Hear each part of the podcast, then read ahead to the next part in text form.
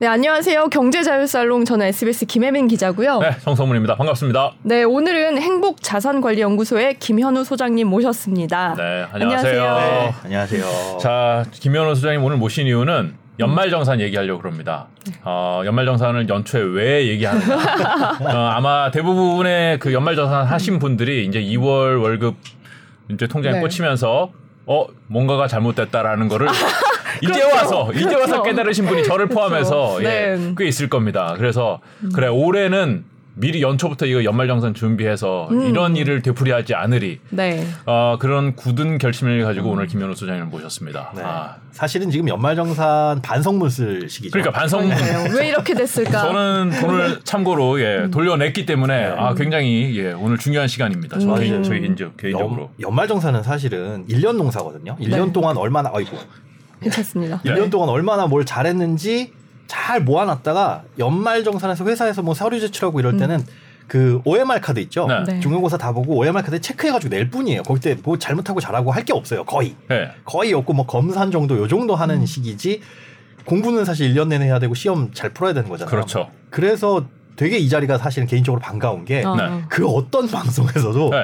연말정산은 연말에 가서 뭐 할 것도 없는데 가서 맨날 불러요. 이미 네, 맨날 부르죠. 건데. 맨날 11월에 부르죠. 11월, 12월. 그때 이제 와서 할 거 없는데 네. 할때 부르고 꼭 해야 될 때는 아무 데서도 안 부르고 아. 그리고 또 이제 소외되는 게 연말정산 안 하시는 뭐 자영업자분들이나 네. 뭐 프리랜서 이런 분들은 사실 종합소득세 신고하시는 분들이 더 많거든요. 5월에. 네. 그런데 그때는 아무도 또 관심을 안 가져요. 오. 아. 그런 이유가 이제 방송국에 계신 이 PD님이나 이런 분들이 다 근로소득자라서 아, 그러네요. 네, 저희조차도 다 자, 근로소득자라서. 근로소득자도 연말정산 연초부터 준비 안 하면은 다시 돌려낼 수 있습니다. 네, 예. 그럼 다음 이번에는 그 연말정산 하고 다음 번에 한 4월쯤에 또 아, 오셔도 그럼 종합소득세 좋겠네. 관련. 네. 아, 뭐 그래도 좋겠네요. 여기서 약속을 받고 아, 네, 네. 가는 걸로. 자, 연말정산. 뭐 어떻게, 뭐부터 해야 되나요? 아, 이게 연말정산이라고 매년 하는데 음. 도대체 이거 왜 해야 되는지 모르시는 분들이 더 많으실 거예요. 어, 복잡해요. 그리고 네. 이 구조 자체를 알아야 아 내가 그럼 중간에 뭘 신경 써야 되겠구나를 대충 감을 잡을 수 있거든요. 음. 그러니까 이게 왜 하는 거고 어떤 절차로 이루어지는지 네. 그거부터 좀 설명을 드릴게요. 네. 월급을 받으면 소득세 해가지고 떼잖아요. 네. 네, 떼는데 그걸 어떻게 떼냐면 사실은 그냥 임의로 뗍니다. 음. 대충. 그러니까 세금은 언젠간 걷어야 되는데 예를 들어 똑같은 월급을 받더라도 네. 막 흥부하고 놀부를 따졌을 때 흥부 놀부 월급이 똑같다. 하지만 먹고 살기에는 흥부가 훨씬 더 힘들겠죠. 자, 자녀들이 많으니까. 네. 그렇죠. 예, 그런데 그렇다고 해가지고 너는 지금 세, 세금 좀 덜 내. 음. 뭐 하기에는 애매하고 나중에 가서 좀 따져볼 것도 있고 밥을 얼마나 많이 먹었는지 아이들이 그런 것도 따져봐야 되니까 일단은 그러면 식구수 얼마나 되냐. 그리고 소득이 얼마나 되냐. 그거에 따라서 근로소득 간이세액표라는 거에 따라서 임의로 뗍니다. 음, 아, 임의로 그렇군요. 미리 떼는 게 이게 원천 징수를 하는 거예요. 음. 월급에서 미리 떼서 국세청에 내놓고 매월, 매월. 그렇죠. 매월. 그러니까 월급이 사실은 세전 급여는 나는 연봉 1억이었는데 뭐 이것저것 떼고 받고 나면은 얼마 안 되지 얼마 안 되진 않지.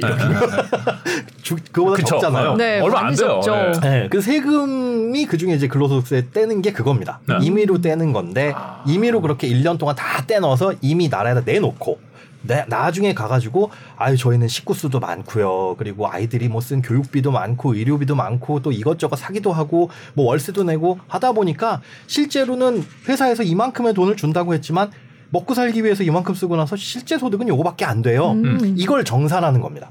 그래서 아 당신은 1억이라는 연봉이 있었지만 이것저것 띄고 나니까 실제로는 5천이네. 음. 그러면 5천에 대한 세금만 내. 음. 요거를 맞춰보는 거고 그러면 1년 동안 낸 세금 이미 낸 세금 네. 그다음에 요렇게 아 5천에 대한 세금 계산해 보니까 넌 너무 많이 냈다. 음. 그러면 환급해 주는 거고 보니까 야 너는 먹고 살기 충분했는데 네.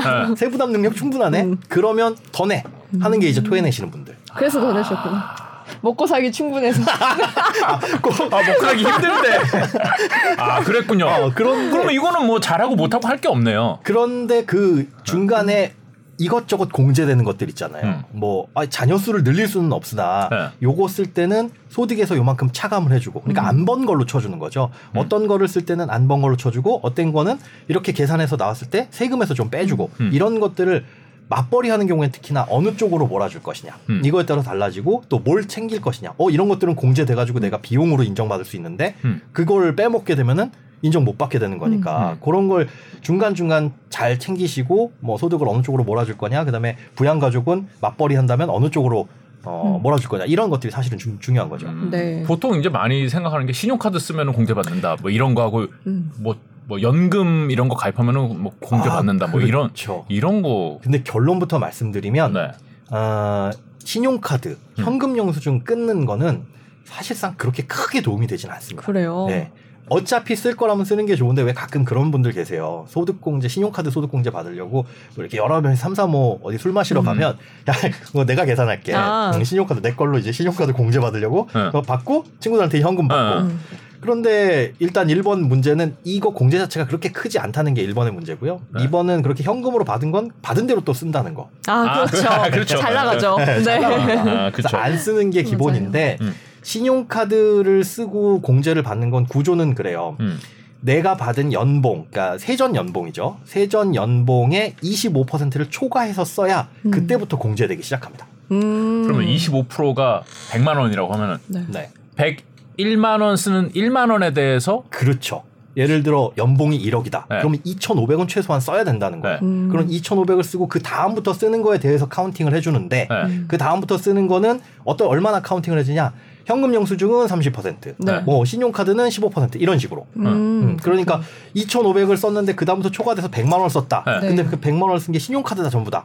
그러면은 15만 원만 연봉 1억에서 15만 원 빼주는 겁니다. 네. 아 15만 원 덜 번 걸로 쳐, 쳐준다. 그렇죠. 음. 그러니까 세금 15만 원 빼주는 것도 아니고 맞습니다. 이게 소득을 줄여주는 그게 개념이에요. 소득 공제군요. 그렇죠. 그런데 이 소득에 대해서 부과되는 세율이 중요한 거잖아요. 네. 소득이 15만 원 줄어들면 그럼 나는 세금을 얼마나 덜 내도 되는 거야? 네. 이게 여기서 복잡해요. 네. 누진 구조. 일종의 할증이라고 보시면 돼요.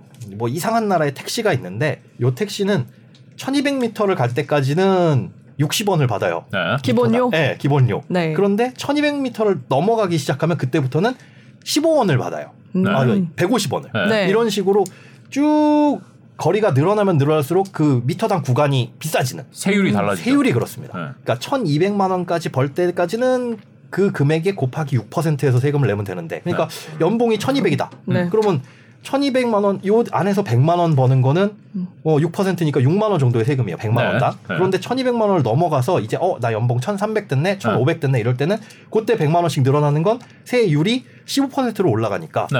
그때부터는 같은 돈을 벌더라도 세금이 음. 비싸지는 거죠. 음. 그리고 연봉이 뭐 1억이 넘어가고 막 넘어가게 되면 세율 자체가 뭐 24%, 35%, 45%까지 쭉 올라가거든요. 아. 그러니까 고액 연봉자 막 5억 이렇게 버시는 분들은 네. 100만 원 줄이는 게 세금 몇십만 원 줄이게 되는 거고 거의 뭐 40만 원, 50만 원 줄이게 되는 거고 그러네요. 그렇기 때문에 얼핏 들었을 때 연봉이 높은 사람이 신용카드를 몰아 쓰는 게 낫다. 네. 이런 게 그 이유입니다. 이 음. 위에 아. 구간 조금 낮추려고. 아. 아 세율 뭐 6%인데 뭐 그래도 소득 공제 해봐야 얼마 안 그렇죠. 되니까. 100만 원 쓴 거 이거 25% 초과해서 썼고 네. 100만 원 이제 공제되기 시작한다 그러면 그게 만약에 신용카드로 썼다. 음. 그러면 15만 원 빼주는데 그 중에 6%를 세금을 돌려받는 거니까 네. 네. 계산이 얼마 안 되네. 예, 알아서 자막으로 해주세요.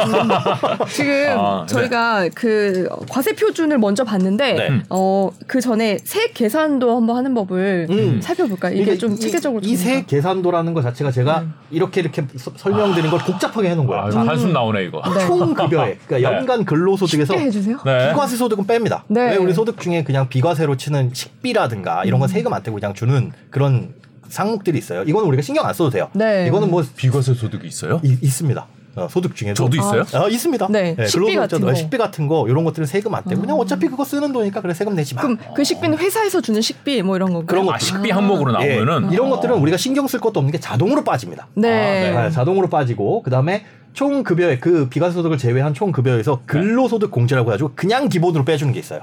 음. 얼마든지 간에 뭐 예를 들어 500만 원 이하 버시는 분들은 뭐 70% 그냥 빼줍니다. 뭐 묻지도 네. 따지지도 않고 그냥 빼주는 그 아. 율들이 저것도 신경 쓸 거 없어요. 네. 아, 그 다음에 이제 차감 소득 금액 저런 거 다 빼고 난 나머지 금액 있죠. 네. 여기서부터 이제 개인적으로 뭘 빼주기 시작하는 겁니다. 아하. 아. 인적 공제. 어, 자녀 한 명 있네요. 그럼 뭐 150만 원 음. 빼주고 배우자 있네요. 그럼 그거 빼주고 뭐 60세 넘으신 부모님 있으면은 또 100, 150만 원 빼주고 음. 이런 식으로. 지금 소득에서 빼준다는 거죠. 그렇죠. 소득에서 빼주는 겁니다. 네. 뭐 그리고 덜 번 걸로 해준다. 그렇죠. 덜번 걸로 해주는 오 거. 바로 이해가 됐어요. 예, 네. 신용카드 공제 이런 거 빼주는 것도 저기 특별소득 공제 뭐 이런 거 항목에 들어가요. 네. 그래서 아. 요거 쓰면 소득에서 빼주고 빼주고 빼주고 다 뺐어요 이제 어. 이제 공 소득에서 공제 받을 거 다 빼고 나니까 나만 공제를 하다 보면은 어 마이너스로 벌 수도 있지 않아요? 그럴 수도 있죠. 그러면 1년 동안 낸 세금을 다 돌려받는 건데 아. 와. 그 말인 즉슨 네.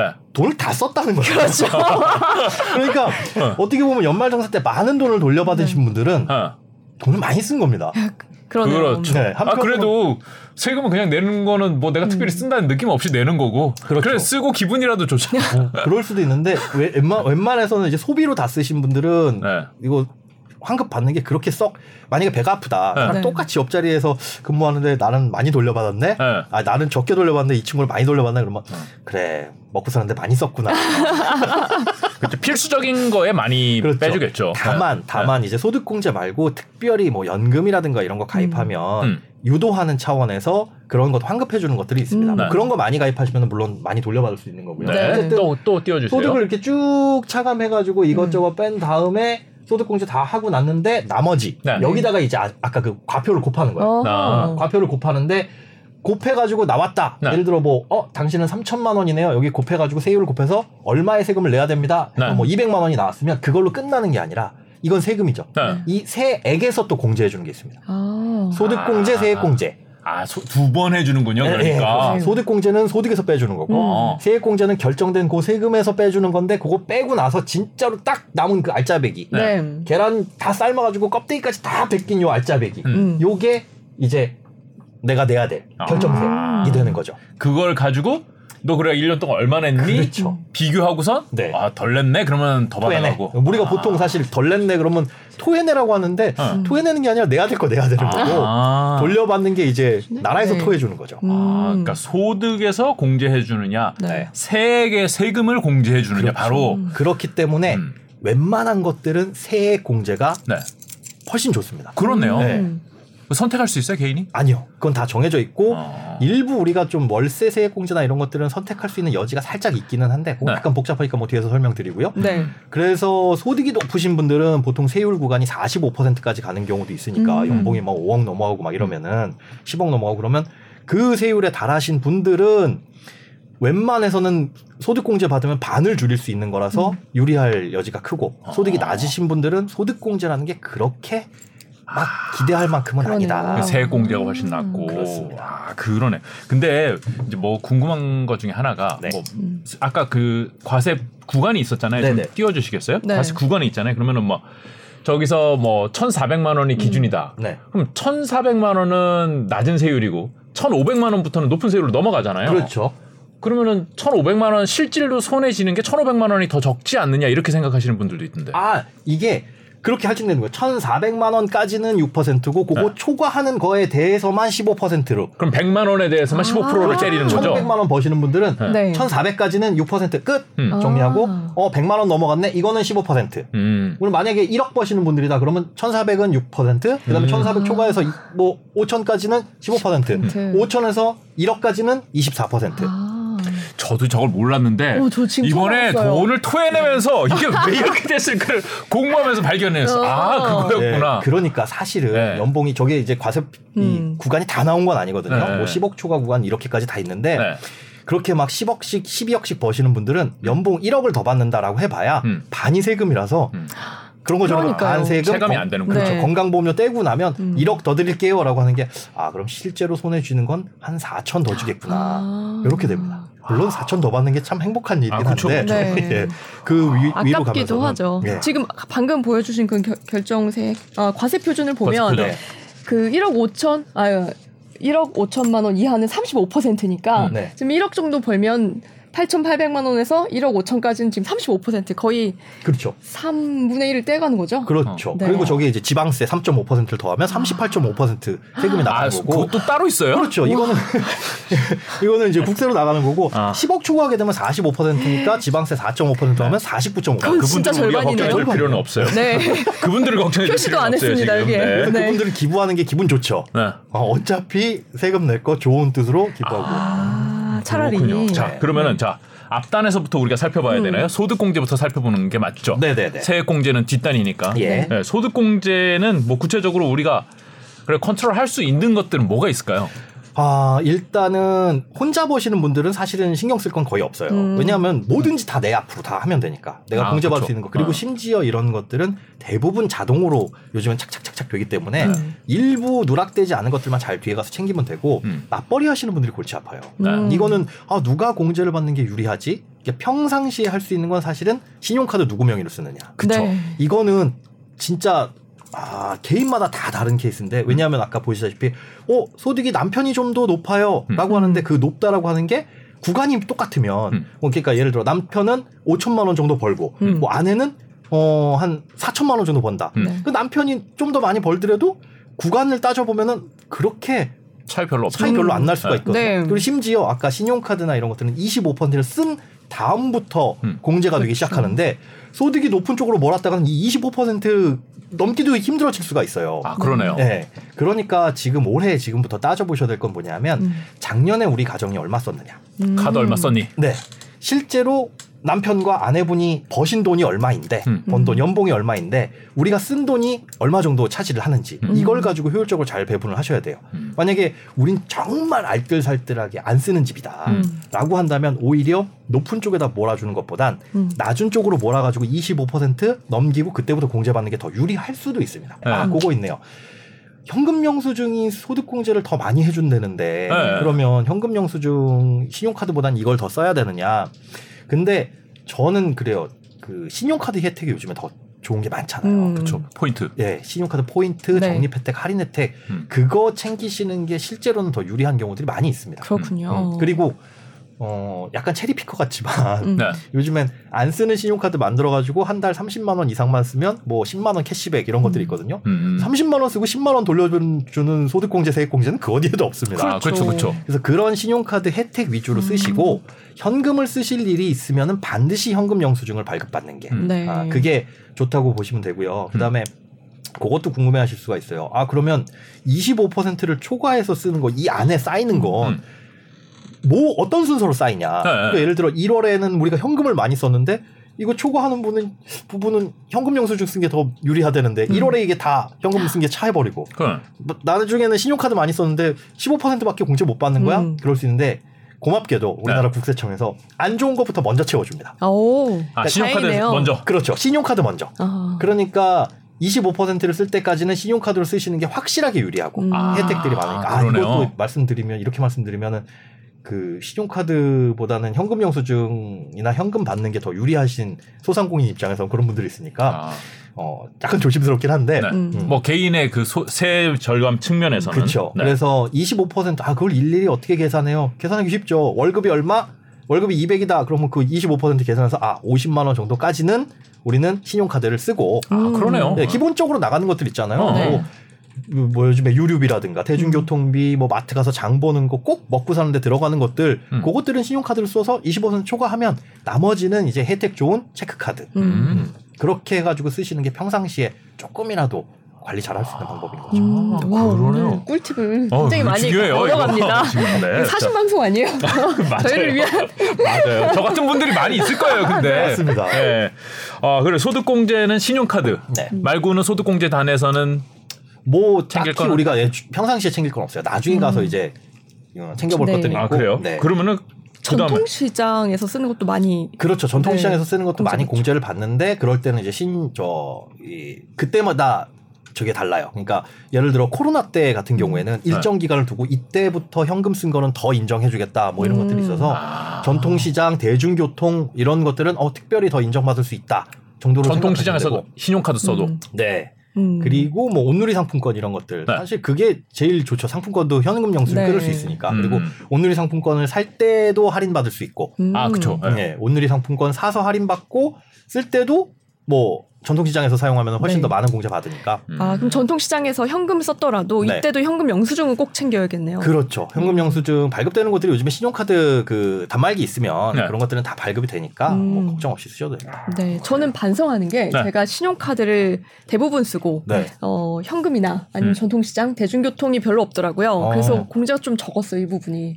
네, 올해는 좀 늘려보도록 하겠습니다. 그래요. 네. 자 그러면은 소득공제단에서는 일단 연초부터 막 챙길 거는 그거. 그렇죠. 음. 나중에 네. 가서 뭐 기본 공제 대상자 누구로 넣을 거냐 그건 이제 나중에 네. 챙기면 되는 거죠. 네. 자 그러면 B로 넘어갈까요? 네. 네. 그러면은 세액 공제? 네. 네. 음. 세액 공제는 뭐가 있나요? 어, 세액 공제는 굉장히 다양하게 많이 있어요. 그런데 아. 우리가 신경 써야 될 거, 놓칠 수 있는 거, 월세 세액 공제. 네. 예, 월세 내시는 분들은 물론 이제 급여에 예, 제한이 있긴 합니다. 음. 그러니까 근로소득자여야 되고 네. 그다음에 7천만 원 이하의 소득이어야 되는데 음. 에, 월세를 내시는 분들 같은 경우는 그 월세액의 일정 부분을 세액공제해 줘요. 음. 근데 와. 왜 일정 부분이라고 이렇게 애매하게 말씀드리냐? 네. 이것도 소득에 따라서 소득이 낮으면 좀 많이 해주고 어. 높으면 좀 덜 해주는데 낮으면 최대 17% 음. 이것도 올해 올라갔죠. 높으면은 한 15% 정도. 음. 근데 이걸 따져 보면 연간 750만 원 내는 월세까지는 해주거든요. 그러니까 750만 원을 월세 세액 공제를 만약에 17% 까지 받는다. 네. 그러면 140만 원을 돌려받는 거예요.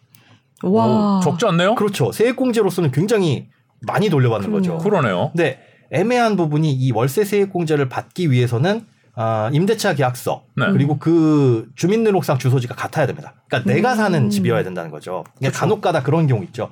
지방에 부모님이 살고 계신데 자녀가 뭐 학교로 올라와 가지고 서울로 올라와서 학교를 다니는데 음. 이 친구가 다니는 월세 이거 어떡하냐. 음. 그러면 내가 내주고 있는데. 네, 내가 내주고 있는데 그럼 내가 전입 신고 아들 이쪽으로 해야 돼라고 하시는 아버지들 계신데 네. 그거는 사실 위장 전입이잖아요. 그렇죠. 그러네요. 네, 그러네요. 이거는 저는 엄연히 그냥 깔끔하게 네, 포기하는 걸로. 안, 안 되는 겁니다. 사실은 안 아. 되는 거고. 그러면 아들이 내는 월세는 어떻게 하냐? 네. 뭐 받을 방법이 없냐? 그럴 때 할 수 있는 게 아까 시- 신용카드 등 사용액 소득 공제예요. 음. 월세 내는 것도 현금 영수증을 끊을 수 있거든요. 그러면 현금 네. 쓴 것처럼 30% 소득 공제를 아, 해줍니다. 근데 집주인이 그걸 해주나요? 아, 집주인한테 받아야 되는 건가요? 안 해주는 경우가 많고 어떻게 하시는지 모르는 경우가 많죠. 음, 그쵸. 것 같아요. 그래서 이건 홈택스 들어가서 신청할 수 있어요. 아. 아, 세입자가? 네, 세입자가 그냥 홈택스 들어가셔가지고 신고하고 시- 신청할 수 있는데 네. 아, 집주인의 승인이 없어도 돼요? 예, 그럼? 없어도 됩니다. 어. 음, 이거는 당연히 발급받을 수 있는 거라서 현금 영수증 그렇게 한 번만 발급받아 놓으면 네. 이 임대차 계약서를 제출해야 되거든요. 네, 네. 한번 제출하면 그 임대차 계약서가 끝나는 때까지 그 금액대로 소- 현금 영수증이 계속 오. 발급됩니다. 네. 다만 이제 중간에 이게 계약이 내용이 바뀐다거나 아니면 갱신하는 경우에는 다시 한번 임대차 계약서를 내야 되고요.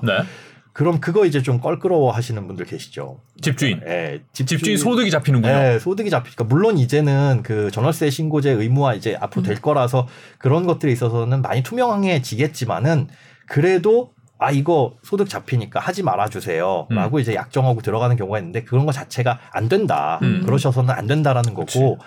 아 그렇게 약정을 맺고 특약 사항에 그렇게 하면은 각종 불이익이 있을 겁니다라고 하더라도 현금 영수증을 발급받는 게 문제는 없다. 그러니까 음. 그런 특약 사항에 집주인이 요구하는 건 불법 행위를 요구하는 그렇죠. 거라서 세금을 탈세를 오. 요구하는 거죠. 그렇죠. 네. 그래서 그런 거에 대해서는 사실은 해도 된다. 다 해도 된다라고 음. 알고 계시면 됩니다. 집주인이 재계약 안 하고 나가세요. 뭐 이럴 수는. 근데, 근데 뭐 요새 요즘에는, 전월세 네, 갱신권도 있으니까. 가불의 위치가 바뀌어서 그래요. 야, 예. 이게 저 땀이 나네요. 집주인분들이 보고. 아, 그래 아, 집- 양쪽의 이해관계가 네. 조금 다르긴 하네요. 네. 그리고 집주인들이 받을 수 있는 공제 세액 공제도 있는데 네. 대출이 있다면 이 부분으로도 받을 아 수 그렇죠, 있죠. 그렇죠. 네. 우리가 그 집주인 자, 집주인을 위한 팁 네, 나갑니다. 그러니까 집주인인데 실제로 내가 사는 집 에 내가 산다고 해도 나도 집주인이잖아요. 네. 어, 1주택자도 집주인인데 그럴 때는 이제 아, 장기 주택 저당 차입금 이 소득 공제라고 해 가지고 그 이자 부분에 대해서 물론 이제 15년 이상 우리가 대출을 받은 경우에 음. 이자 부분에 대해서 소득 공제를 해 줍니다. 주택 담보 대출. 네, 그렇습니다. 음. 그런데 주담대 대부분 15년 이상이니까요. 그렇죠. 네. 그런데 그것도 이제 소득 기준이랑 이런 것들이 있기 때문에 음. 또 주택 가액이 실제 내가 취득했을 때 공시 가액 뭐 5억이 넘냐 안 넘냐 이걸 좀 따져보긴 해요. 그래서 음. 모든 분들이 다 받을 수는 없습니다. 음. 그런데 음. 예, 해당이 된다면 이런 것도 뺐 아, 빠지 빠뜨려 먹으면 안 되는데 음. 이것도 걱정 안 하셔도 될 게 작년부터가 올해부터 자동화됐어요. 어. 아 이것도 홈택스 자료에 떠요. 네, 와. 이것도 자동화됐습니다. 그러니까 우리나라 국세 시스템이 놀랄 만큼 계속 발전하고 그러네요. 있어서 선진적이네요. 네, 이런 것들도 네. 어, 월세 관련 일단 챙기자. 일단 음. 세입자들은 본인이 챙겨야 되니까. 그렇죠. 네. 그것들 집주인은 뭐 걱정하실 필요 별로 없을 것 같고. 음, 네. 네. 그리고요. 음, 그 다음에 이제 해야 될 게 선택에 의해서 하는 것들이 있습니다. 이제 금융 상품들.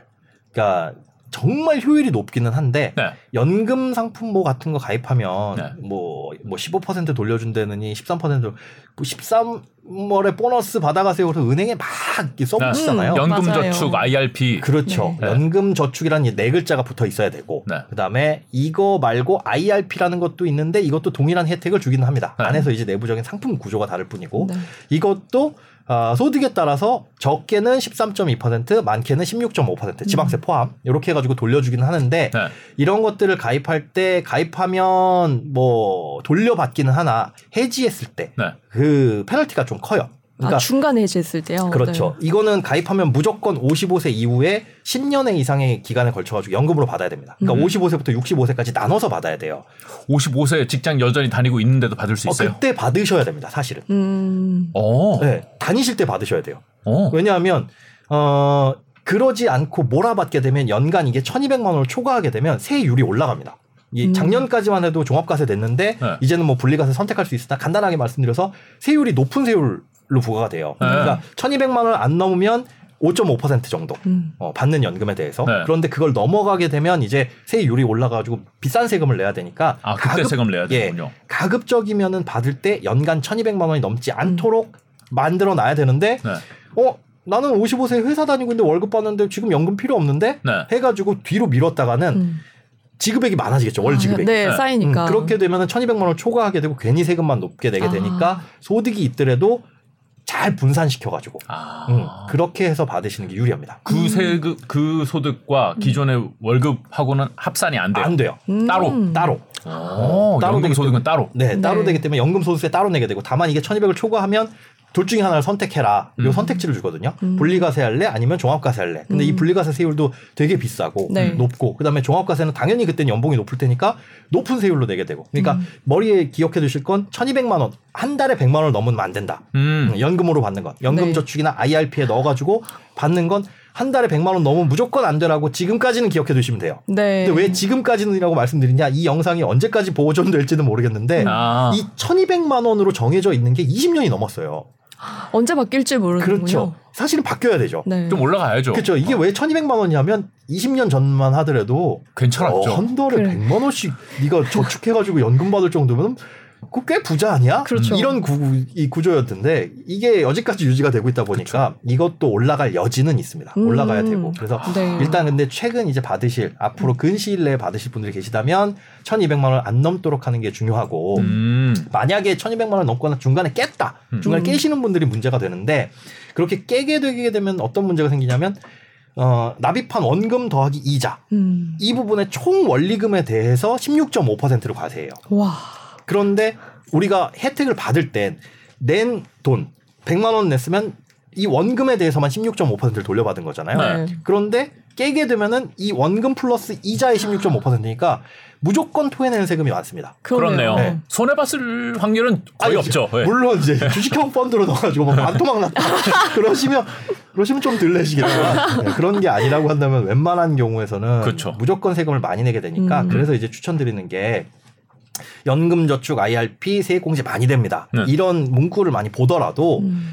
아, 내가 이걸 꾸준하게 끝까지 유지해서 연금으로만 받아야 되겠다라는 이 조건이 깔리지 않으면 음. 그만큼 안 하시는 게 낫습니다. 그러니까 사회초년생들이 이걸 400만 원 꽉꽉 채워서 내시는 분들이 있어요. 네. 결혼도 해야 되고 집도 사야 되고 차도 사야 되고 뭐 아이들도 낳아야 되고 이러면 거기에 한 10년 동안 부은 4천만 원이다? 그럼 그거 깨게 됩니다. 그렇죠. 아, 그런 경우가 있죠. 네, 네. 그러면 다른 방법으로 돈을 모은 것보다 훨씬 비효율적이기 때문에 음. 그냥 없어도 되는 돈 정도. 음. 어, 물론 한 5만 원, 10만 원 정도 요 정도로 소액으로 시작하시다가 연봉이 올라가면 그때부터 조금 조금씩 늘려가는 음. 그런 방법 좀 추천드리죠. 그러니까 하시나요? 50 이거 여기서 중요한 게 네. 지금 올해 55세 되시는 분들이 있거든요. 예, 예, 예. 이분들은 지금 이제 수령을 시작하셔야 된다. 하시는 게 좋습니다. 아. 아, 미리 미리 받아 놓으시고 그래서 그걸 또 굴리시고 음. 아. 수령을 하면서도 사실 납입을 할 수는 있는데 그 음. 수령하는 계좌에다가 낼 수는 없어요.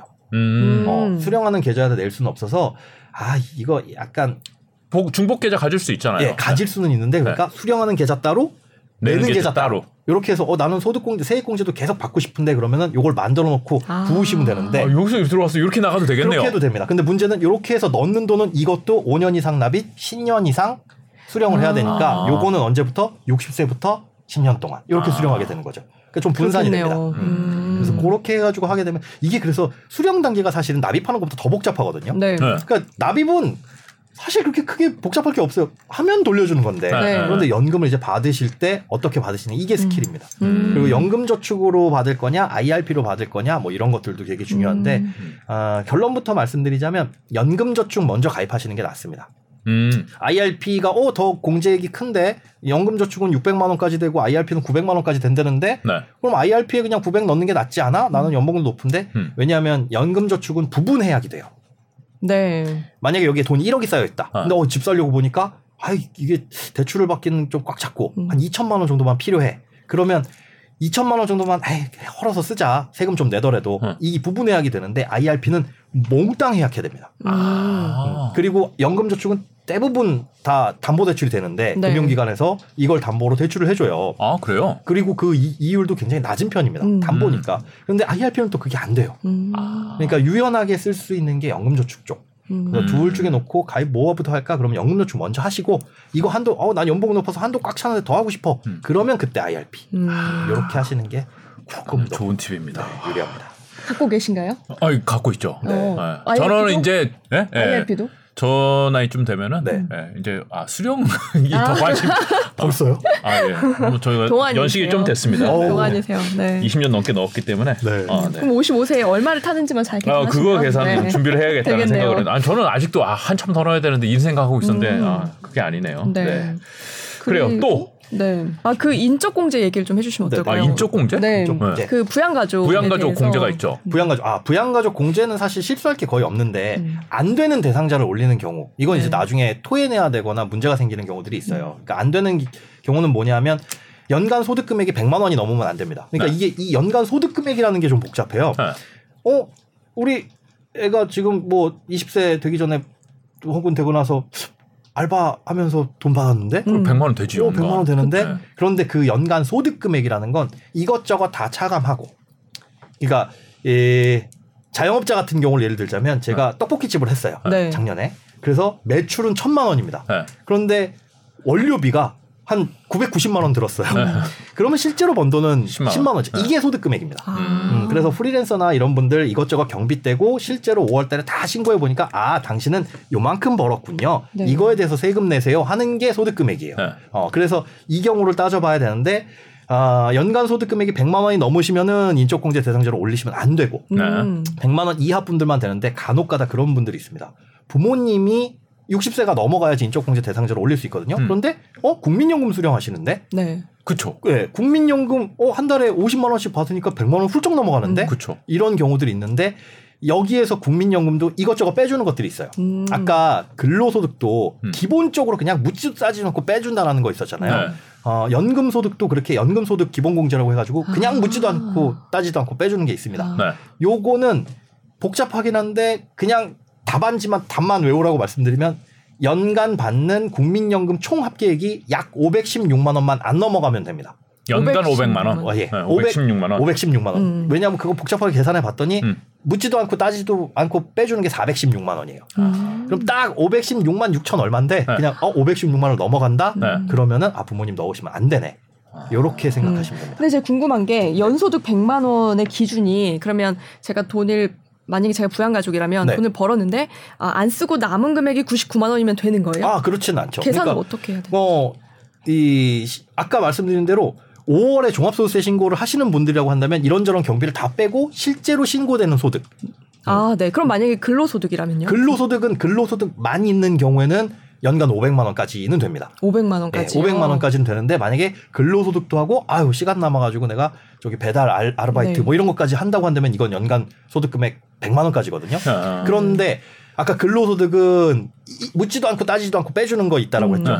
그게 500만 원 이하까지는 70%예요. 네. 그러니까 어 내가 연간 한 200만 원을 근로소득이 있었다. 네. 그럼 연간? 70, 예, 연간 네. 200만 원 한 한 달 정도만 일하고 네. 아, 그 버는 네. 분도 있을 수 네. 있잖아요. 200만 원 벌었네. 그런데 70%를 빼주니까 60만 원 번 거죠. 네. 그리고 딴 데 가서 근로소득이 아닌 다른 거 배달 알바 이런 거 해가지고 뭐 10만 원, 20만 원 벌었어. 네. 그러면 여기 60만 원, 아까 60만 원이었죠? 네. 2, 7에 10, 어, 60만 원. 근로소득 60만 원. 그다음에 배달, 배달 아르바이트란 게 30만 원. 그럼 100만 원 안 넘는 거예요. 네. 아, 그렇게 계산해야 되는 예, 거예요? 이렇게. 그 물론 이제 배달 알바 한 것도 이것저것 경비 인정 네. 받을 수 있는데 그렇기 때문에 실제로 번 돈하고는 좀 차이가 있을 수 있다. 그럼 어쨌든 최저시급 받고 일을 해도, 음. 해도 넘겠네요. 네, 넘죠. 부양가족으로는 어, 안 인정이 안 됩니다. 되네요. 예. 아, 음. 뭐 단기간 일을 한 경우에는 문제가 없을 텐데 일 1년 내내 어쨌든 근로소득이 있었다라고 한다면 그분이 이제 연말정산해야죠. 그러네요. 네. 음, 그러네요. 그래요. 음. 뭐 그리고 연금 말고 보험료 뭐 이런 어. 것도 아. 있고. 보험료도 사실 뭐 세액공제 해주긴 하는데 네. 자동차 보험만 하더라도 자동차 보험이랑 뭐 실비보험 이런 것만 하더라도 100만 원 훌쩍 넘어가잖아요. 네. 그러니까 그거 한도도 있기 때문에 그런 것들도 뭐 크게 받을 거는 없습니다. 음. 가입할 당시에 뭐가 아니라고 한다면. 그러니까 네. 이게 누구 이름으로 가입을 했느냐, 누가 돈을 내느냐 이런 것들도 중요해요. 네. 그러니까 보험료 공제를 받으려면 그 근로소득자가 계약자가 돼서 내야 되는데 네. 내 이름이 아니다라고 네. 한다면 그건 끌어와서 내가 대상이 될 수가 없는 거죠. 네. 음. 그러니까 뭐 자동차 보험 가입하고 뭐 종합보험 같은 거 가입할 때 한쪽으로 다 몰아주는 것보다는 분산해서. 음. 음, 그러니까 계약자가 만약에 전부 다 남편 명의로 돼 있다라고 한다면은 이 보험료는 이쪽으로 다 몰아질 수가 있는 거니까 네. 그 중에 계약자 변경을 통해서 어, 아내 쪽으로 한다거나 이런 식으로 해서 뭐 100만 원 채우는 것도 괜찮고요. 음. 뭐 100만 원 아예 없다고 한다면 어, 그렇게 하시고 아 100만 원까지만 공제를 해주는 거예요. 그렇죠. 백- 납입 보험료 대비. 그러니까 음. 납입 보험료 100만 원까지만 해주는 겁니다. 어. 그러니까 한 달에 8만 3천 원만 넘어가는 보험료를 내고 있다고 한다면 그 이상은 사실 의미가 없어요. 그러네요. 저는 저희 집은 아내도 한대 차를 굴리고 저도 차를 굴리는데 둘 다 제 명의로 돼 있어서 둘 다 제가 보험을 근데 건강보험 같은 거 가입하시지 않습니까? 네. 질병보험이라든지 그런 실비보험. 게 의미가 없군요. 그런 그러면. 것들은 이제 아내분 명의로 가입하셨다면 아내분께서 아, 네, 보험료 세액 공제 받을 수 있는 거예요. 음, 그렇군요. 중요한 거 배웠네. 병원비 관련해서도 궁금한데요. 네. 우선 그 난임 부부가 네. 받을 수 있는 그 제- 소득 공제가 있고, 아 세액 공제가 있고, 네네네네. 거기에다가 병원비 뭐 실비를 받으면 병원비는 또 공제 못 받잖아요. 그것도 설명 좀. 야, 딱 얘기를 들으면서 아 이거 복잡하겠다 싶은데요. 굉장히 복잡한데요. 네. 일단 실손의료비 얘기 나왔으니까 그거부터 음. 말씀을 드리자면 원래는 그 의료비 세액 공제라는 것 자체 취지가 의료비로 낸 돈은 야 그만큼은 나라에서 어느 정도 보존을 해줄게. 네, 네. 그러니까 의료비 쓴 거는 세금 좀 덜 내. 네. 그래서 한 15%는 세금 돌려줄게. 100만 원, 어 의료비 100만 원 썼어? 그러면 15만 원 돌, 돌려받아. 이게 이제 기본이긴 합니다. 그런데 쓴 돈에 대해서 돌려준다고 했지. 안 쓴 돈은 안 돌려줘야 되잖아요. 그렇죠. 실손의료비라는 게 내가 쓴 돈을 보험금으로 받을 수가 있어요. 네. 그럼 실제 지출은 그만큼 줄어드는 거잖아요. 그렇죠. 가입 시기에 따라서 얼마를 돌려받는지는 뭐 80에서 90%까지 다르긴 하지만 그것 때문에 아 의료비에서 빠집니다. 음. 실손의료비 돌려받은 것. 음. 근데 문제는 그게 재작년까지만 하더라도 이게 잘 카운팅이 안 됐어요. 네. 아돈 받았는데. 국세청에서 아. 언제 받은지를 모르는 음. 거예요. 아. 왜냐하면 우리가 병원 갔다 와서 보통 보험금 청구를 바로 바로 하시는 분들도 계시지만 네.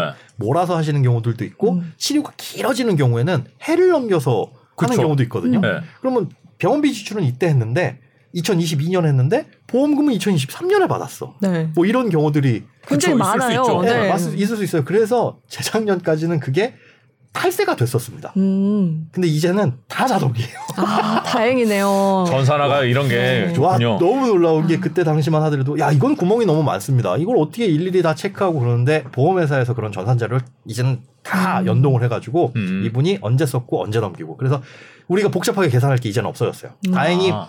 그게 의도하지 않은 탈세자를 만드는 상황이 없어진 거죠. 음. 그러면 제가 올해 작년 거를 실비 청구를 해도 네. 알아서 국세청이 빼, 빼서 알아서, 계산을 예, 해주는 전화를 거예요. 음. 그래서 그래요. 어, 물론 이제 그 시점에 대해서 차이는 있어요. 만약에 의료비를 작년에 많이 썼는데 그래서 의료비 세액 공제를 요번에 연말정산할 때 환급을 받고 싶다라고 네. 한다면 보험금을 좀 미뤄서 받는 게 좋습니다.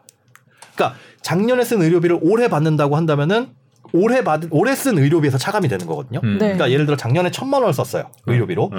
그리고 올해 작년에 보험금을 천만 원을 받으면 네. 의료비 쓴 게 없는 겁니다. 그쵸. 그런데 작년에 천만 원 의료비를 썼는데 실손의료비는 올해 받았어요 천만 원을. 네. 그러면 작년에 의료비 천만 원을 써서 공제를 받을 수가 있는 거예요. 어, 천만 원은 보험회사에서 올해 또 주고. 그렇죠, 그렇죠. 그런데 올해는 만약에 의료비 쓴게 음. 어, 없어. 오늘 올해는 안 아파. 네. 네.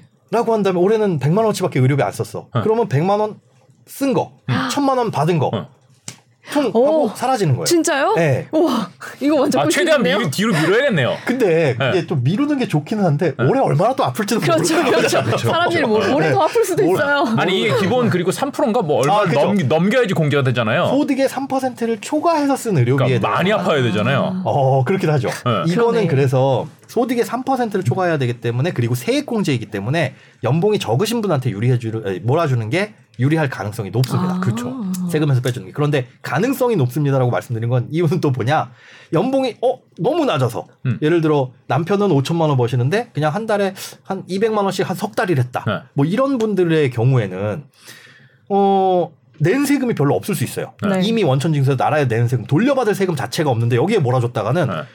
공제는 되는데 받을 게 없는 거죠. 그러네. 마이너스로 돈 주지는 않아요. 마이너스를 주지는 않습니다. 낸거 돌려받는 거. 음. 그래서 어. 그런 경우 아 너무 적게 벌었다. 음. 그래서 공제 받아가지고 뭐 돌려받을 게 없나 없다 음. 음. 이런 케이스가 아니라면 이제 소득이 적은 분한테 몰아 몰아주는 어, 게 의료비를 다. 네, 의료비는 네. 아, 그러니까 이게 양쪽의 부부가 다 음. 일을 해서 다소그 근로소득세를 내고 있는 상황인데도 네. 몰아줄 수 있는 거예요. 네, 신용카드는 못 가져오잖아요. 못네 명이. 아니면은 네. 음. 근데 의료비는 몰아줄 수가 있어요. 내 부양 가족이 네. 아니더라도 그렇게 아. 해가지고 어떻게. 몰아주나요? 방법이. 그 네.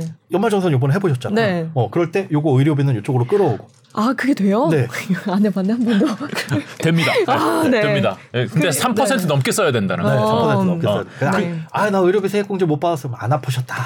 아 그게 오히려 네. 행운 다만 거죠? 이제 의료비에 들어가는 것 중에 희한한 것들이 있어요. 네. 안경, 음. 네. 안경이 의료비에 카운팅된다. 네, 그리고 뭐 보청기 이런 것들, 음. 아. 뭐 장애인 분들 같은 경우에는 뭐 그런 보장기구, 보조기구 이런 것들도 다 카운팅은 되는데 안경 같은 경우에 요즘에 현금 영수증이나 신용카드를 끊으면 음. 자동으로 연계되는 곳들이 많이 있습니다. 음. 네. 음, 대부분 다 해줘요. 그런데 안 되는 곳들도 간혹 있을 수 있으니까 음. 그건 체크만 하시면 됩니다. 음. 그럼 뭐 체크해서 어 빠졌네. 음. 나 6월달에 안경 샀는데 이거 꽤 비싸게 주고 샀는데 이거 빠졌네라고 한다면 거기 가가지고 발급을 받으시면 되긴 하는데 폐업했을 수도 있잖아요. 음. 그쵸? 맞아요. 그럼 네. 못 음. 받아요. 아, 그, 아? 그럼 못 받습니다. 그래요? 아, 그래요? 네, 그럼 끝나는 거기 때문에 그래서 예전에 드렸던 팁, 작년까지만 하드로 드렸던 팁은 뭐냐면 일단 구매하실 때 현금 영수증이나 이런 걸 발급 받으시고 음. 이 영수증은 좀 달라요. 왜냐하면 누가 쓴 안경이고 누가 지출했는지가 이름이 나와 있어야 돼요. 음. 그러니까 제가 받으려면 당연히 제가 쓰는 안경이고 제가 해야 되는 음. 거니까 음. 그렇게 해서 어 김현우네 요 이름이 나와 있어야 되는데 그 영수증을 받아서 어디 뭐 하면 잃어버리시니까 휴대폰에 찍어두시거나 음. 아니면 아 집에 탁상용 달력 쓰시나 요즘에 음, 음. 어 가끔 네. 쓰죠. 네, 회사에도 그러면 있고. 어, 음. 그렇다고 한다면 그 달력 뒷면에 붙여놓거나 음. 어, 그 탁상용 달력 넘기지 이 찢어서 버리지는 않으니까 네. 네. 그렇게 해놓으면은 뭐 잃어버리시진 않는 음. 그런 것들은 한 번쯤은 체크해 보시는 게 좋을 네. 수 있다. 또또 하나 산후조리원 이런 비용들 그것도 포함이 돼서 자동으로 연계가 이제부터는 되거든요. 네. 그런데 요것도 시행된 지가 얼마 안 돼서 네. 자동으로 안 되는 곳들이 있어요. 음. 어, 그것도 됐는지 안 됐는지 정도만 체크를 하시면 된다. 음, 아까 네. 뭐 난임 의료비 이런 어, 거. 난임 의료비 이런 네. 것들도 이제는 다 자동으로 돼요. 자동으로 대부분 되는데 안 됐는지 안 됐는지 정도, 어, 음. 그거 정도만 체크를 하시면 되고, 아 대부분 이제 해가 다르게 많이 바뀌어가고 있으니까, 네. 어, 그런 것들 난임은 세액공제가 굉장히 많이 아, 난임. 의료비는 의료비 공제랑 따로 해요? 의료비 세액공제 안에 들어가는 거고 삼, 아 그래요? 네. 네. 공제율이 다르다. 율이 다르다. 음. 아, 그러니까 3%를 넘기긴 넘겨야 네. 되지만은 넘기면은 공제율이 율이 다르다. 다르다. 아. 보통은 일반은 15%. 네. 그럼 3% 안에 이 난임 시술비도 들어가는 거예요? 그렇죠. 3% 안에? 예. 아. 어, 3% 안으로 쓰면은 그것도 공제 안, 안 이거- 되고. 이거 자체가 굉장히 고가죠. 고가니까 어, 그렇죠. 그런 것들은 음. 그 많이 됩니다. 기부금, 네. 뭐 교육비 이런 것도 공제가 되고. 어, 기부금 교육비 이런 거 공제 많이 되는데 그것도 세액 아, 공제죠. 야 이거 말씀 나올 때마다 이 맞다 이것도 있다 게 네. 네. 그 기부금도 세액공제이기는 합니다. 네. 근데 기- 제가 아까 말씀드렸잖아요. 아이고 쓴 돈에 비해서 세금을 더 돌려받을 수는 없다. 아, 그렇죠. 100만 원 기부했는데 뭐 150만 원 받는 아, 이런 받을 경우는 수는 없죠. 없는데 네. 다만 한 가지 있는 게 있어요. 어, 그런 게 있어요? 어 올해부터 생기는 그러니까 네. 생긴 그러니까 고향사랑 아. 상품권, 네. 고향사랑 기부제 뭐 이런 것들 있잖아요. 네. 어떤 지자체에 상품권을 구매해서 거기서 무언가를 사게 되면 그, 그 상품권을 구매할 수가 있는데 뭐 네. 사면 그 안에서 지역 특산물이나 이런 것들도 살 수가 있고 네. 어, 내가 소속되지 않은 내가 속해 있지 않은 지자체가 고향입니다. 그러니까 음. 어, 나는 저기 대전 출신인데요. 대전이 고향 이게 아니라 음. 지금 내가 살고 있지 않은 곳. 네. 아, 다 아, 거기 나하고 상관없는데. 상관없는데 다 고향이에요. 아 그래요? 아, 그래요? 한 번도 안 가봤는데. 안 가봐 안 가봤는데 만약에 아. 서울에 살면 서울 뺀 나머지는 다 고향이에요. 아 요게 또 자치구마다 다릅니다. 서울 네. 같은 경우는 내가 살고 있는 구 아. 말고는 다 고향이에요. 그래요? 아, 기준이 왜 그러지? 뭐 이게 그러니까 이게 광역자치단체, 뭐 네. 기초단체단체 요게 따라 다르잖아요. 아. 그래서 서울 같은 경우에는 내가 살고 있는 구 아니면 고향. 아, 내가 종로구에 사는데 저 강남구는 응, 고향이에요? 고향이에요. 아, 신기하네. 그래서 네. 그 자치구별로 이 지자체별로 상품권을 사게 되면 네. 세액공제를 심- 최대 10만 원까지는 100%다 해줍니다. 네. 세액공제를 100% 아, 해줘요. 10만 원 상품권을 사면 10만 원을 줘요? 그렇죠. 그럼 10만 원 상품권 쓸 수 있잖아요. 꽁이죠, 꽁. 음. 어, 무조건 해야겠네. 그런데 이거보다 아까 말씀드렸죠. 쓴 것보다 더 돌려받을 수는 없습니다라고 하는데 네. 이거 쓴 것만큼 받는데 더 줘요. 음. 뭐냐 하면 그 고맙다고 감사의 답례품을 줍니다. 지자체에. 아, 아, 진짜요? 네. 그 지자체 답례품은 이 고향사랑 기부제 홈페이지 들어가시면은 네. 지자체별로 쫙 있어요. 실제로 뭐가 유명 어, 어느 어떤 특산물이 유명한 곳에는 그걸 준비해 놓기도 하고 네. 그리고 어떤 뭐 강남구에 유명한 게 뭐가 있어요. 그러게요. 그런 그런 것도? 없는 경우에는 이제 뭐 이제 중소기업이나 이런 것들과 제휴를 음. 맺어가지고 어. 공산품들 네. 음. 그래서 그런 것들 찾아보시는 재미도 쏠쏠히 음. 굉장히 많습니다. 많으니까 아 나는 이 지역이 마음에 들어. 음. 아 여기가 우리 아버지 고향이야, 어머니 음. 고향이야 해서 할 수도 있지만 네. 어 요 지역 특산물 요거 괜찮네 하시면은 거기에 10만 원 기부하고 음. 그 답례품 받을 수도 받고 있고요. 신문한 상품권 쓰고. 그렇죠. 네. 10만 원은 그대로 이제 세액공제 돌려받는 음. 거고. 아, 그쵸. 그- 이 이거- 부분에서 궁금한 게 있는데, 이게 그냥 내가 기부하고 싶어서 기부하는 것 외에 네네. 노조에 내는 이제 회사원이라면, 음. 노조가 있다면, 노조에 내는 노조비도 기부금으로 잡히더라고요. 어 그게 네. 아 비율이 아, 비율이 있어요. 네, 그거는. 이것도 100% 해주는 건 아닙니다. 정치 자금은 100% 해주는데 음. 한도가 있고요. 기부금에 들어가는 것들이 굉장히 많이 있습니다. 우리가 일반적으로 생각할 수 있는 게 종교단체에 기부하는 것들. 그렇죠. 네, 네. 종교단체에 기부하는 것들도 기부금 들어가고 정치단체에 기부하는 것도 기부금에 들어가고 음. 뭐 우리 사주 조합해가지고 뭐 조합에 기부하는 것들도 들어가고 그 다음에 뭐 노조에 들어가는 것들도 음. 기부금에 들어가고 음. 또한 가지가 있는데 뭐 아, 시민단체 같은 것들도 네. 될 거고요. 어, 그래서 그 법정으로 정해진 법정 기부금과 또 그것이 음. 아닌 뭐 특정 기부금 이런 것들도 나뉘어져 있어요. 네. 그런 아, 것들도 잘 따져 보시면은 음. 낸거 영수증 끊어가지고 발급해야 되는 것들이 꽤 많이 있으니까 아까 네. 말씀드린 고향사랑 기부제는 그냥 기부하면은 자동으로 되지만은 네. 어, 종교 단체에 기부한 거나 이런 것들은 실제로 끊으셔야 되는 것처럼 음. 그런 것들만 뭐 확인해 보시면 됩니다. 네. 어, 완전 좋은 거 배웠습니다. 네. 그럼 이제 몇 년 전에 이제 많이 알려졌던 게 이제 정치 자금은 기부하면은 그거는 100% 돌려준다 그래서 뭐 많이 권하고 하긴 하더라고요. 그렇죠. 그런데 네. 뭐 2020년인가요? 언제 또 바뀐 게 원래는 왜 그랬는지 모르겠는데 낸 돈 비해서 더 받았었어요. 아 네. 원래 그랬었어요. 지방세를 포함을 안 해가지고 아. 어, 10만 원을 냈으면은 11만 원을 돌려받는 이상한 일이 벌어졌던 거죠. 네. 그게 이제 막 커뮤니티에 돌고 했는데 이제는 그거 없어졌습니다. 음. 그냥 낸 돈만큼 돌려받는다. 아 10만 원 내면 10만 원 받는다. 네. 그렇군요. 아, 그거 내달라고 부탁하는 분들이 주변에 이- 있기는 하더라고요. 맞아요. 아 그래요. 가구별로 해볼까요? 아까 저희가 맞벌이 가구 했는데, 네. 뭐 1인 가구도 요즘 많고, 아, 또 아니면 뭐 이혼을 하신 돌싱 가구도 있고, 아, 네 그러네요. 음. 네 그런 아, 전략들에 대해서 음. 이제 좀 말씀해 네. 주면 좋을 것 어, 같아요. 1인 가구들이 사실은 연말정산 때 받을 수 있는 게 거의 없어요. 없어요. 그래서 싱글세라고 하죠. 아. 어, 1인 가구분들은 기본공제 받을 것도 대부분 없을 수 있고 음. 다만 이제 뭐 부모님이 60세 이상이 되셨다. 음. 그런데 뭐 소득이 없으시고 아까 연간 소득 금액 뭐 100만 원 넘지 않는다라고 한다면은 기본공제 대상자로 올릴 수는 있는데 음. 1인 가구 같은 경우에는 대부분 받을 수 있는 것들이 없어서 음. 어, 그 중에 이제 받을 수 있는 게 아까 말씀드린 월세 세액 공제나 그 다음에 아, 예전에 받았던 학자금 대출. 네. 어, 이 학자금 대출 같은 거는 내가 갚으면서 내가 공제받을 수 있습니다. 아. 음. 이게 웃긴 게 어, 학자금 대출은 부모님이 받아주셨다고 하더라도 이 자녀예요. 그러니까 에, 자녀가 만약에 지금 대학을 갔다. 네. 그런데 그걸 대출 받아가지고 납입을 했다라고 한다면은 네. 그거는 공제가 되지가 않습니다. 학자금 대출 받은 건 이 본인한테 따라가는 거니까. 아. 그래서 나는 지금 취업했는데 예전에 갚고 있는 학자금 대출 있다. 뭐 이런 음. 것들도 어, 가능하고요. 네. 음, 부모님이 받았지만 내가 갚고 있기 때문에. 네. 음. 네. 그 다음에 또 뭐가 있을까요? 싱글, 음. 싱글, 싱글이면 저는 이제 이 시점에서 네. 어, 데이트 비용 이런 것도 공제해줄 필요가 있다. 요즘에 네. 어, 아. 워낙 이제 결혼들도 잘 못하고 이러는데 음. 이런 생각이 좀 들긴 합니다. 시도 자체를 높이 평가하자. 데이트를 해야지 결혼을 할 거 아니에요. 그 어떻게 증명하죠? 뭐 인증샷이 two shot? 인증샷? 그럼 비용 공제 좀 해줘야 되지 않을까. 네. 출산율 높이기 위해서 결혼을 좀 많이 하기 위해서 음. 어, 네. 그런 생각 좀 들긴 합니다. 자 그러면은 뭐 싱글들은 세금을 많이 내야 된다. 빨리빨리 네. 결혼하시라. 결국 아, 이거네요. 네. 그 글쎄요. 소득공제 막혀서 결혼해야 된다는 좀 그렇고 오히려 그- 결혼해서 더 써.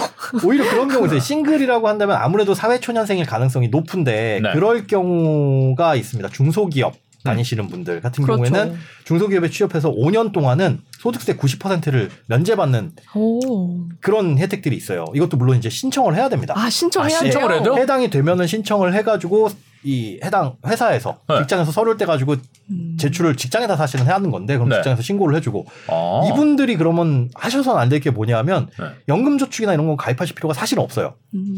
90%를 소득세를 감면을 해주니까 그냥 수- 아까 묻지도 아, 따지도 않고 그러네요. 감면 받는 거 있어서 사실은 세금을 하나도 안 내게 됩니다. 그렇네요. 아. 네. 그래서 이분들은 뭐 아, 많이 써야 되니까 신용카드 좀 좀 더 써볼까? 네. 하실 일이 전혀 없는. 거죠. 아. 얼마를 버는지는 상관없나요? 이 대기업 빼면 중소기업은 다 해요. 그렇죠. 대기업 어. 빼고 네, 대기업 빼고 대기업 몇 개 없잖아요. 그런 중소기업, 중- 나머지 중견기업도 많아서. 아 중견기업도 빼고. 네, 중소기업. 아, 아, 중. 진짜 중소기업. 중소기업. 네. 아 그렇군요. 그리고 네 이혼 후에 배우자 공제 아, 얘기를 좀 해볼까요? 이 인적 공제를 또 받으려면 음. 그게 언제 내가 이 가족이었냐 그런 것들도 포함이 되는데 12월 31일 기준입니다. 그러니까 예를 들어 배우자 공제를 받으려고 했는데 어 1월 1일부터 12월 30일까지는 배우자였지만 네. 슬프다. 서류 새해가 돼서 배우자가 아니게 됐다. 12월 31일 때 배우자가 아니라고 한다면은 못 받는 거고요. 아 그다음에 이제 그런 경우도 요즘에 이직도 잦을 수 있고 회사 혹시 이혼을 하실 분들은 그럼 세를 넘기고서 하는 게 하는 게 세금 세금 측면에서 유리한 거잖아요. 그죠? 그 정신이 있을까요? 아, 아니 뭐 세금 측면에서 순전히 그러시라는 말씀은 아, 니고 네, 네. 세금 측면에서는 어, 그렇다. 하루 정도 있다 하자. 그, 네. 그거 주의하셔야 돼요. 그러니까 음. 근로소득 공제는 근로 소득한 기간 동안에만 받을 수가 있는 겁니다. 그러니까 1월부터 내가 10월까지 일하고 11월, 12월에는 놀았는데 음. 쉬었는데 이 기간 동안 쓴 신용카드, 현금 영수증 이런 거는 못 받는 거예요. 아, 아 그래요? 네, 이런 거는 해당이 안 되는 겁니다. 아 연간이 아니군요. 아, 연간이 아니에요. 아. 그러니까 이런 거 주의를 하셔야 될 게 또 뭐가 있냐. 아, 내가 1월부터 의료비. 6월까지 어. 네. 네, 대부분이에요. 그러니까 근로자들, 뭐 교육비, 네. 이런 거 쓴 것들은 근로소득 한 기간이 있는 때만 그렇군요. 받을 수 있는 거지. 그래서 그 주의하셔야 될 게 이직하신 경우 텀이 있는 네. 그렇죠. 1월부터 5월까지 일하고 아 여름엔 좀 놀고 어. 한 선선해지면 9월부터 일하자. 음. 이 기간 동안 나는 뭐 국내 여행 막 다니면서 돈도 많이 쓰고 음. 뭐도 했다. 어, 이건 넣으시면 안 됩니다. 아. 아 그렇군요. 그 외의 네. 기간들까지만 공제를 받을 수 있다는 거. 그다음에 또 음. 빼먹을 수 있는 게 아 교육비 중에서 또 부모님들 체크하셔야 될 거. 막 이게 왔다 갔다 하는데 네. 교육비 중에 미취학 아동 같은 경우에 학원비는 공제를 받을 수 있어요. 이제 취학 아동 같은 경우에는 학원비 공제가 안 되고 뭐 이런데 미취학 시간, 네. 미취학 시절. 그런데 애매한 게 초등학교 입학하는 게 1월 1일부터 입학하진 않잖아요. 그렇죠. 3월 2일? 네, 3월 2일. 그때 네. 들어가는데 네. 1월부터 3월까지 학교 다녔, 3, 이, 이, 2월 말까지 학교 다녔, 아, 저 학원 다녔다. 네. 음. 요때 쓴 학원비. 인정이 안 돼요? 요거는 됩니다. 아, 돼요. 네. 미취학 아동이었잖아요. 아. 그래서 네. 이거는 안 되는 줄 아시는 분들이 많아요. 아 그거 너무 늦었네요. 오늘 이제 2월 다 지났는데 네. 늦었네요. 아니, 내, 내년에 보내면 아, 되죠. 내년에 네, 내년 네. 해당되시는 내년에 분들. 해당되시는 네. 분들. 그래서 그 기간 동안 그리고 어 나 작년에 그럼 우리 아이 초등학교 입학했는데 재작년에 입학했는데 그거 작년에 연말정산 받을 때 이거 빼먹었는데 네. 하시는 분들은 경정 청구. 네. 음, 정- 경정 청구라는 건 어 내가 잘못한 거 있으니까 다시 할게요. 네. 그럼 5월에 종합소득세 기간에 들어가 가지고 하시면 되는데 네. 이 경정 청구 다시 할게요라는 건 작년 거 하는 게 아닙니다. 그러니까 작년 거는 5월에 수정 신고를 하는 거고 아, 네. 네. 2021년에 신고했던 걸 내가 빼먹었다. 네. 이런 것들은 경정 청구 쪽으로 들어가셔가지고 네. 과거 5년 소급해가지고 지금 다시 하실 수 있습니다. 음, 2022년 것도 이미 환급할 건 환급하고 뭐 낼 건 받을 건 다시 받고 했는데, 했는데 어 잘못됐다. 잘못됐다. 어나 이거 빼먹었다. 네. 작년에 초등학교 입학한 아이가 있는데 음. 1월, 2월에 학원비 엄청 썼는데 이런 분들은 요번에 이제 신고하고 끝났잖아요. 네. 그런데 늦었어. 5월에 수정. 아 이번 5월에 네, 5월에 종합소득세 신고 기간에 수정해가지고 신고할 수 있는 거고 네. 2021년 이전에 잘못한 건 경정 청구를 해가지고 그때 예, 경정 청구는 그럼 아무 때나 신청할 수 있나요? 네, 5년. 5년에 어, 5년 아니면 네, 아무 5년 때나. 안에, 5년 안에. 어. 그, 그리고 그 뭐 국세청 홈페이지 들어가서 네. 뭐 신청하는 난이 있겠죠. 사실 홈택스 들어가면 음. 그 신고에 네. 정기 신고 있고 뭐 다 다 있기는 해요. 근데 참 이런 말씀 드리면서 제가 좀 죄송스러운 게 네. 용어 자체도 어렵고 이게 음. 매달 하는 것도 아니고 뭐 1년에 한 번 하는 것도 아니고 정말 어쩌다가 들어가서 그 일이 있으면 들어가서 보는 거라서 그렇죠. 너무 생소합니다. 네. 그래서 일반인들이 하시기에 단번에 하시기는 조금 아. 어려우실 거예요. 스트레스 많이 받을 각오하시고 네. 각오는 하시고 들어가셔서 보셔야 됩니다. 이거 세무사 도움을 좀 받을 아 그럴 것까지는 없어요. 왜냐면 아, 그래요. 또돈 들어가는 거라. 그렇죠. 아, 그렇죠. 5만 원 돌려받자고 15만 원 될 수. 맞아요. 그렇게 될수 있죠. 혼자 노력해 보시고. 아, 그래요. 네. 아 어떻게요? 프리랜서 부분을 오늘 하- 하기가 하기가 시간이 네. 너무 많이 해서 네. 진짜 기- 벌써 일단, 한 시간이 예. 흘렀어요. 예, 소득 생활자들은 뭐 이 정도 해가지고 정리를 하면 될까요? 네, 그럴 것 같고요. 뭐 네. 프리랜서 자영업자분들 사실 신경 쓰실 거는 하셔서 돌려받는 경우들이 많이 있다. 특히 음. 프리랜서들. 음. 어, 그런 분들 같은 경우에는 요즘에 세무대리 해주는 각종 어플들 음. 이런 것들 음. 있잖아요. 음. 그런 거 뭐 안 하시는 것보다는 해서 음. 어, 돌려받는 경우가 많이 있으니까 한번 해보셔라 정도. 음. 그거는 어, 네. 추후에 또 한번 편성을. 도모해 보도록 하겠습니다. 네, 다시 보시겠습니다. 자, 어, 많이 후회하셨던 분들, 월급 명세서 받고선 좀 가슴 아파하셨던 분들, 음. 2023년도 네. 세금 전략 잘 짜서서 지금부터 준비 잘해서 연말에 활짝 웃으시기를 그러게요. 바랍니다. 예, 오늘 네. 말씀 잘 들었습니다. 고맙습니다. 네, 고맙습니다. 감사합니다.